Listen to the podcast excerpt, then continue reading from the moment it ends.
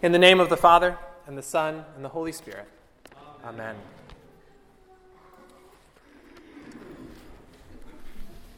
Last year, I was on a business trip uh, in Israel, and a colleague and friend of mine was with me, and we were at the end of our trip. We had been there for about 10 days, and my friend wanted to get a gift for his wife from Israel. It was a nice thought, a nice thing to do. Uh, most wives would like to have a gift when you come back from a place like Israel. And so we went looking together for this gift. We found a, a, a market area uh, where we could go, and there were all these shops uh, with all kinds of different stores. But he had heard about this one particular store uh, where you could have a perfume made for someone in particular. And so we went looking for this shop and we found it. It was kind of off the beaten path, but we got there. There was one shopkeeper in there, and we went in, and she started asking him questions about his wife. Does she like the beach or does she like the mountains? Does she like uh, bright colors or does she like kind of earthy tones? Does she like this or does she like that? And after asking all of these questions, she took a couple of bottles off of the wall and she dipped some dipsticks in them and she held them all together under his nose and then said, Is this right?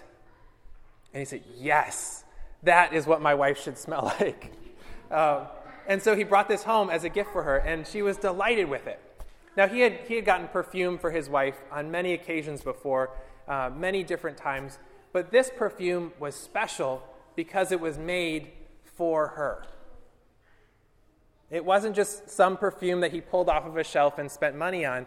He spent money on it, but it was crafted for her. He put thought into it. That perfumer put thought into it. They crafted it carefully until they came up with something that they knew that she would like, that really fit her.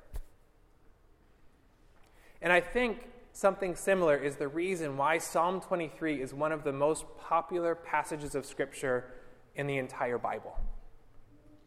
There are lots of places in the Scriptures where God talks about himself as a shepherd, as one who cares for the flock. He relates the people of Israel to the flock of sheep. But here, in Psalm 23, he's not just the shepherd, he's not just our shepherd, but the Lord is my shepherd. He's a shepherd personally to each of us, to you and to me. And I think there's a comfort that we find in that. To know that we have a shepherd who knows us each by name, who's watching over us, who cares for us, who knows our every need. But we also have to think about sheep for a minute.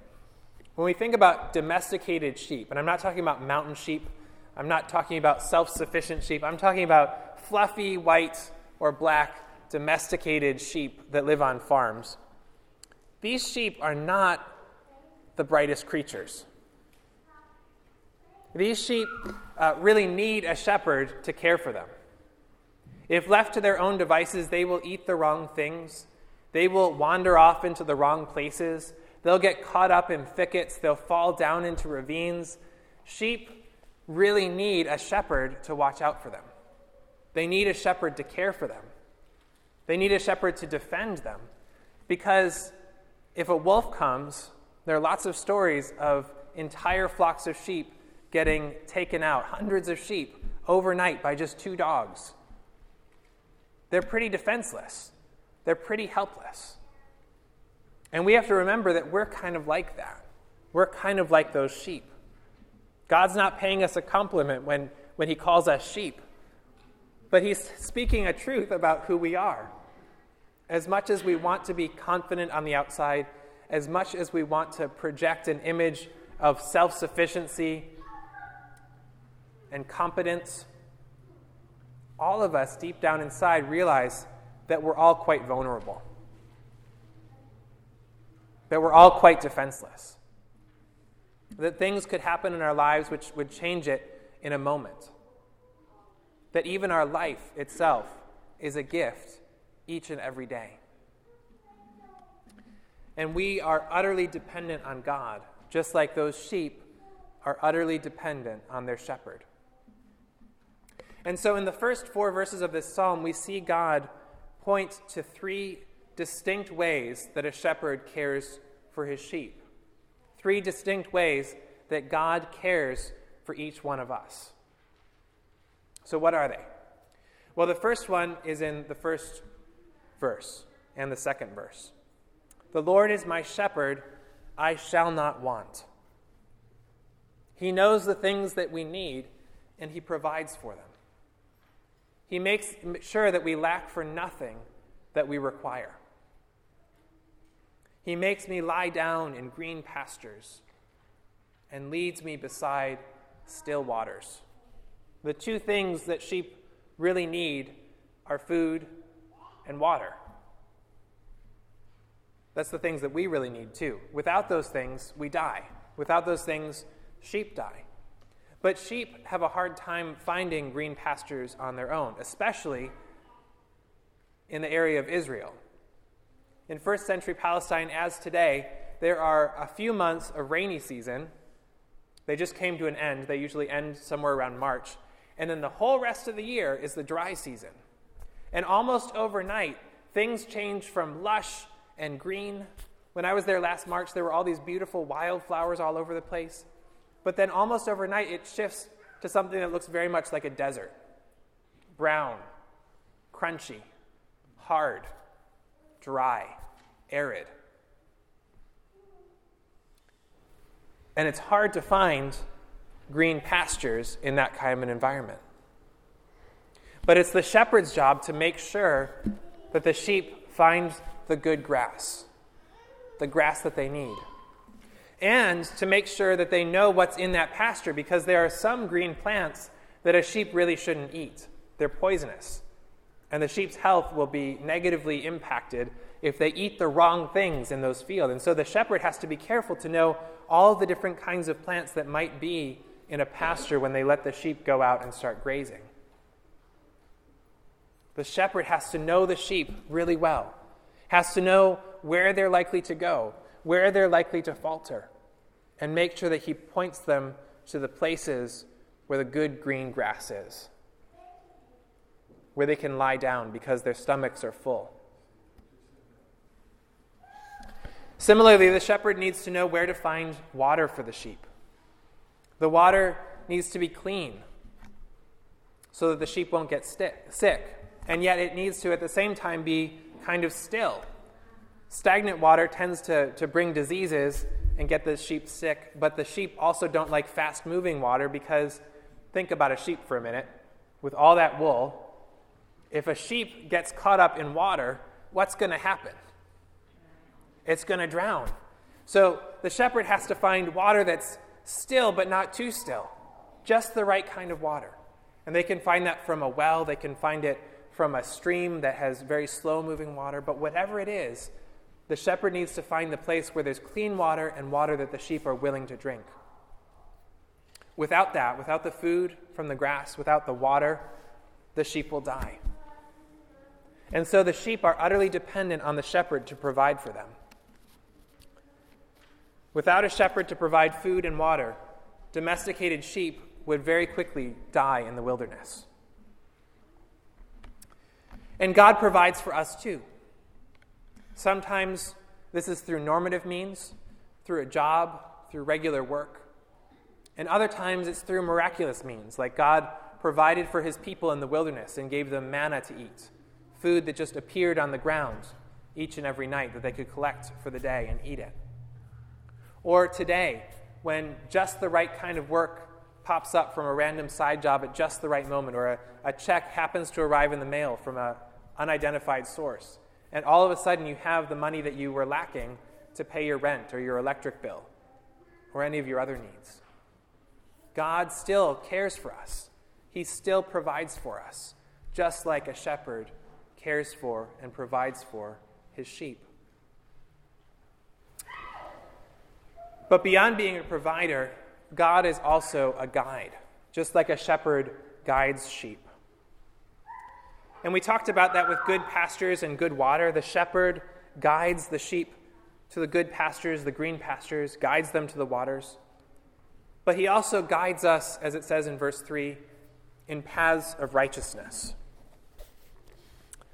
He leads me in paths of righteousness for his name's sake. where would we be without a moral compass to guide us? We'd be lost. We'd be drifting. When we look in the Proverbs,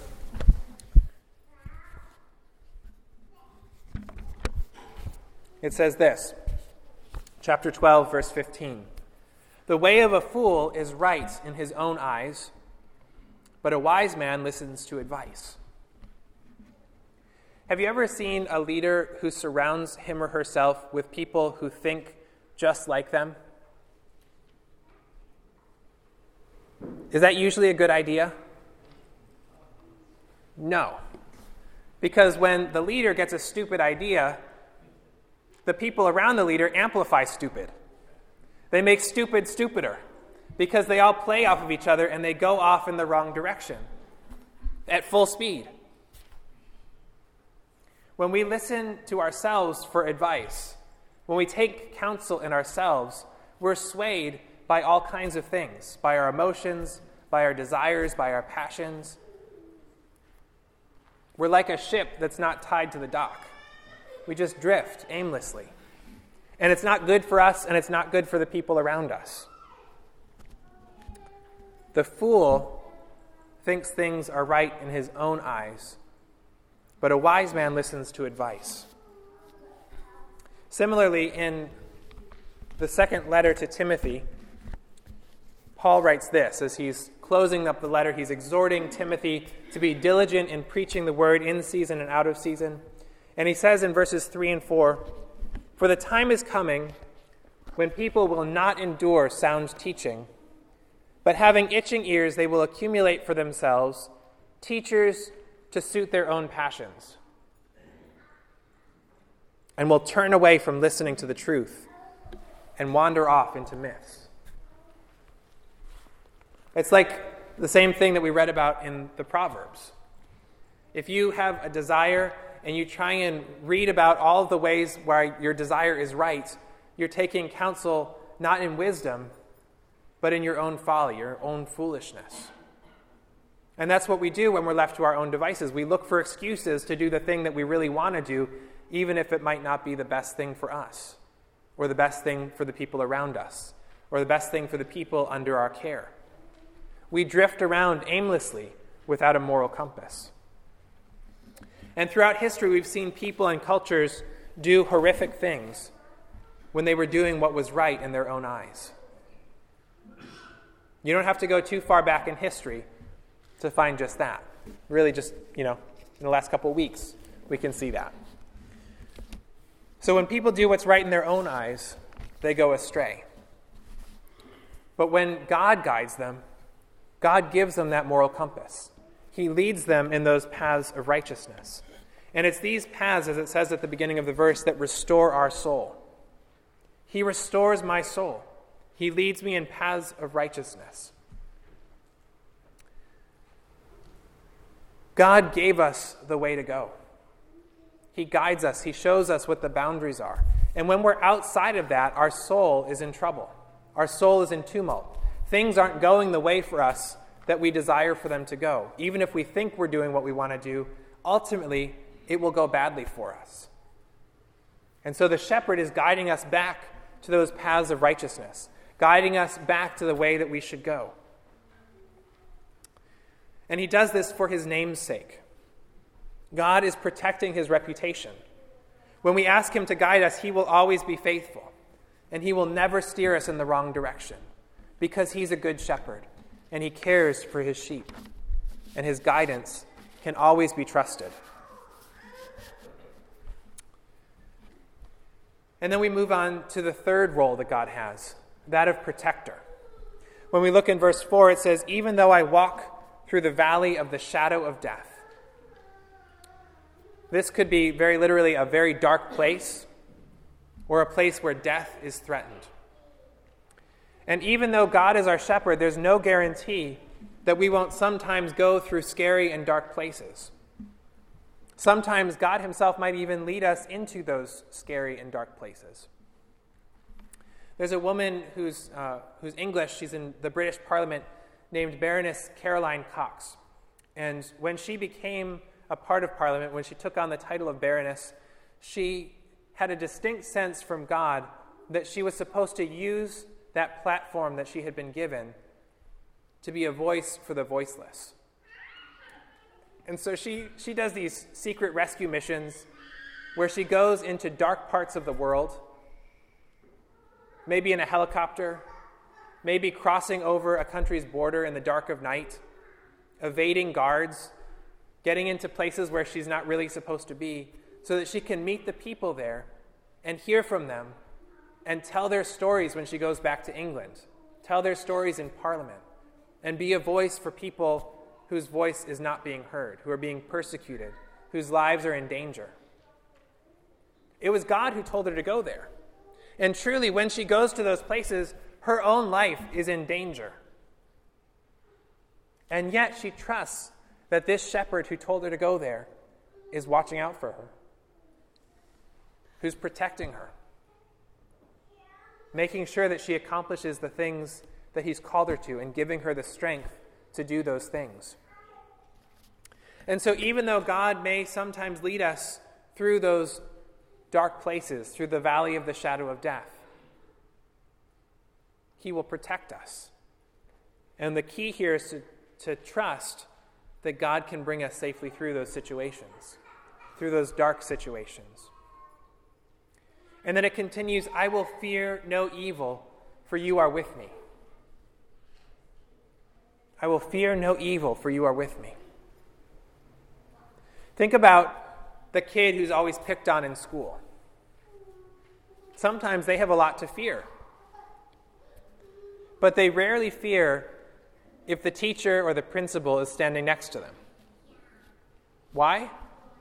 Because they know that the teacher will defend them. They know the teacher will stick up for them.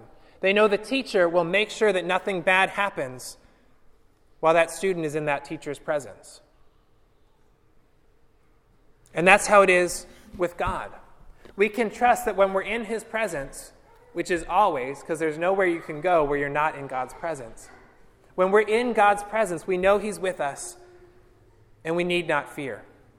I will fear no evil, for you are with me.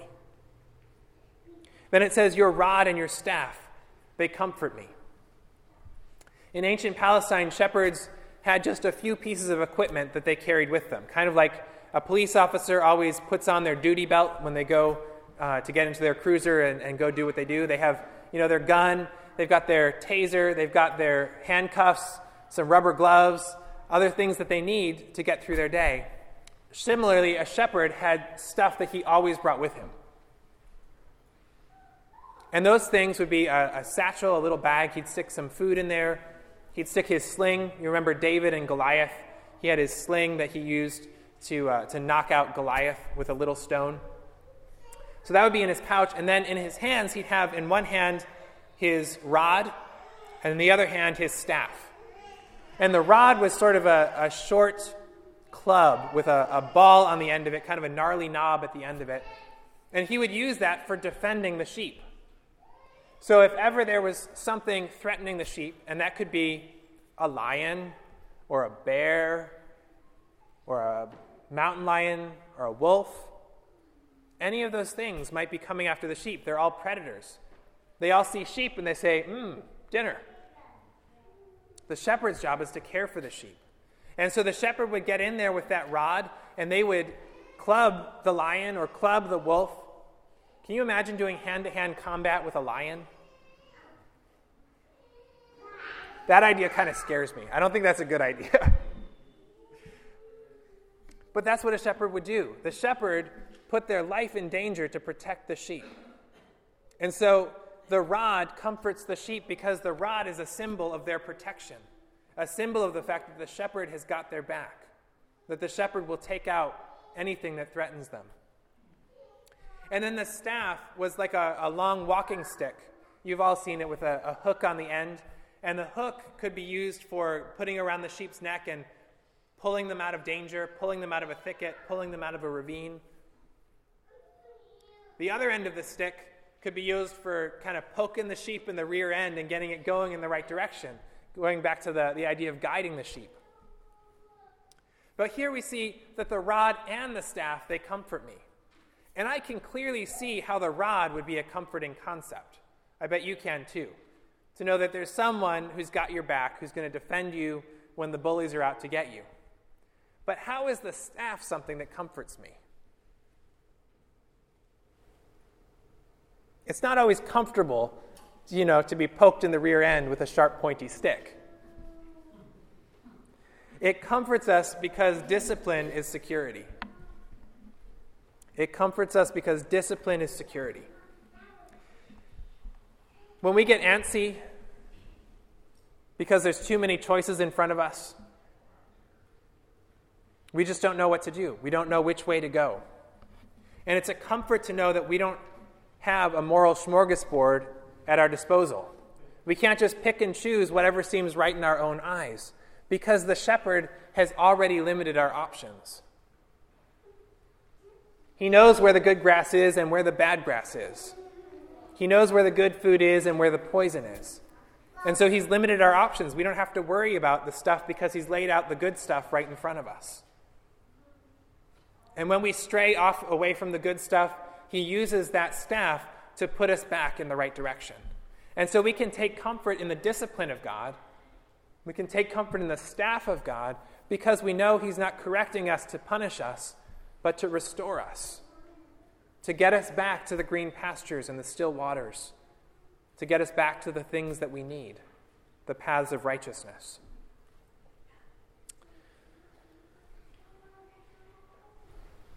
And then we get to verse 5 and 6. And here, the metaphor of the shepherd kind of comes to an end. Because we're now talking about a table with a banquet.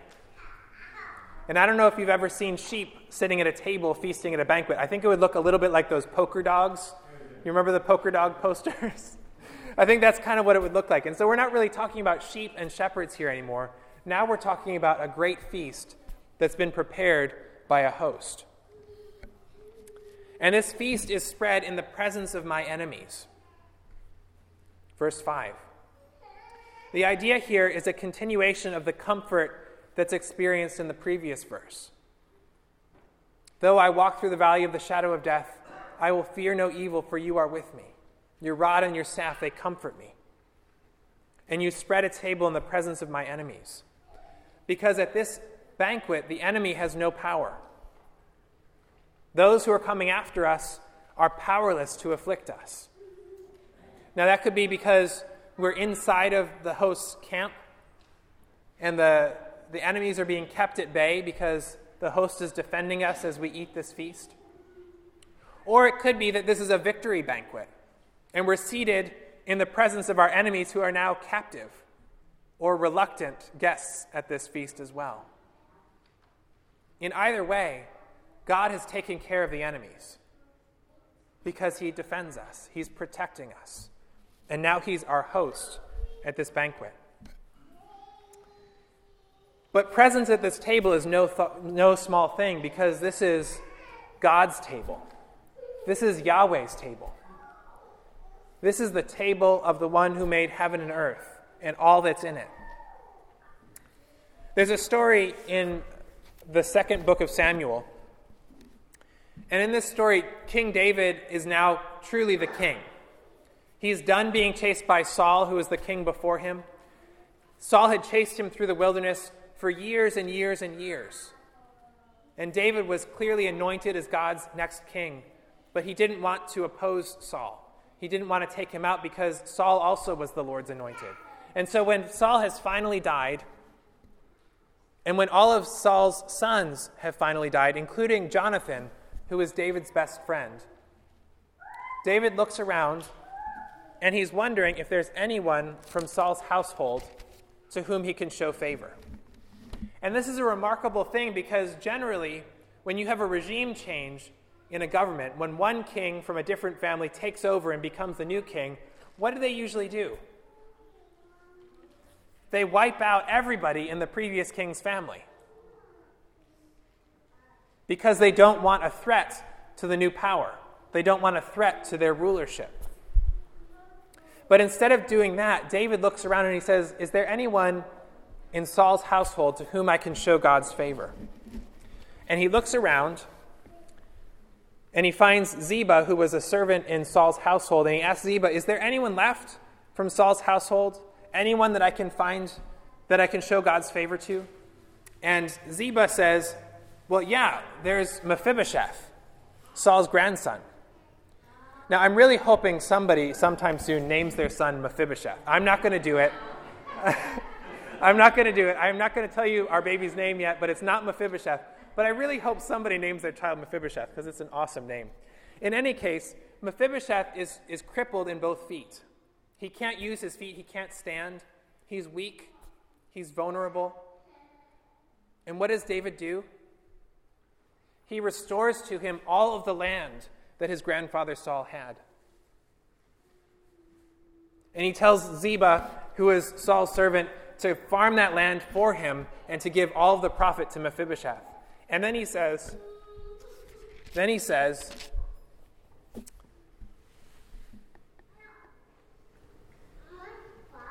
that your master's grandson may have bread to eat, but Mephibosheth, your master's grandson, shall always eat at my table. Mephibosheth shall always eat at my table. And that's how it was. The last verse of the chapter says So Mephibosheth lived in Jerusalem, for he always ate at the king's table. To be at the king's table is to be a part of the king's household, to be welcomed into the king's family, to be afforded the king's protection. You know that Mephibosheth had nothing to worry about for the rest of his days because he had found favor with David the king. And God invites us to his banqueting table. He seats us at his table, and he welcomes us as sons and daughters. To be at God's table is to be under his protection. Surely his goodness and mercy shall follow me all the days of my life. And then it says, And I will dwell in the house of the Lord forever. I shall dwell in the house of the Lord forever. Here, the house of the Lord refers to the temple, which was the place where God dwelt on earth. He promised that his presence would be there, and it would be a place where his people could come to worship him. And the literal reading of, of forever is for length of days. And so you could carve out something where it says, and I will dwell in the temple for the rest of my life. But when we read this through a New Testament lens, through a Christian lens, we can see that the shepherd is hinting at eternity because the shepherd is Jesus himself, the one who laid down his life for the sheep, the one who was able to take his life back up again. And the dwelling place is the New Jerusalem, where the dwelling place of God is with man, as we read in verse 21 3 of Revelation and where everything is finally set right as it should be, where there's no more pain or suffering, but life everlasting. And we get to be there. We get to be in the house of the Lord, in God's presence, all the days of our life into eternity because of what the shepherd has done for us, because the shepherd laid down his life for the sheep, and because the shepherd took it back up again, trampling down death by death. Death is no more for the Christian because we found eternal life in Jesus, who is our good shepherd. And now we can be reconciled to God. And we can sit at his table. And we can be adopted as his sons and daughters. And we can dwell in the house of the Lord forever. So may you know the presence of the Good Shepherd in your life. May you feel his presence all of your days. And may you dwell in the house of the Lord forever. Let us pray. Heavenly Father, we thank you that you care for us just as a shepherd cares for his sheep. And we thank you that you aren't just the shepherd, but that you are my shepherd. That you watch over each one of us and that you know us each by name. We thank you for your provision, for your guidance, and for your protection.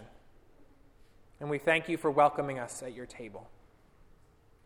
And so we pray, Lord, that you would help us to walk with you all of our days. We pray that you would keep us in the paths of righteousness for your name's sake. And that you would bring us to your banqueting table, where we might share in the feast of your love. In Jesus' name we pray. Amen.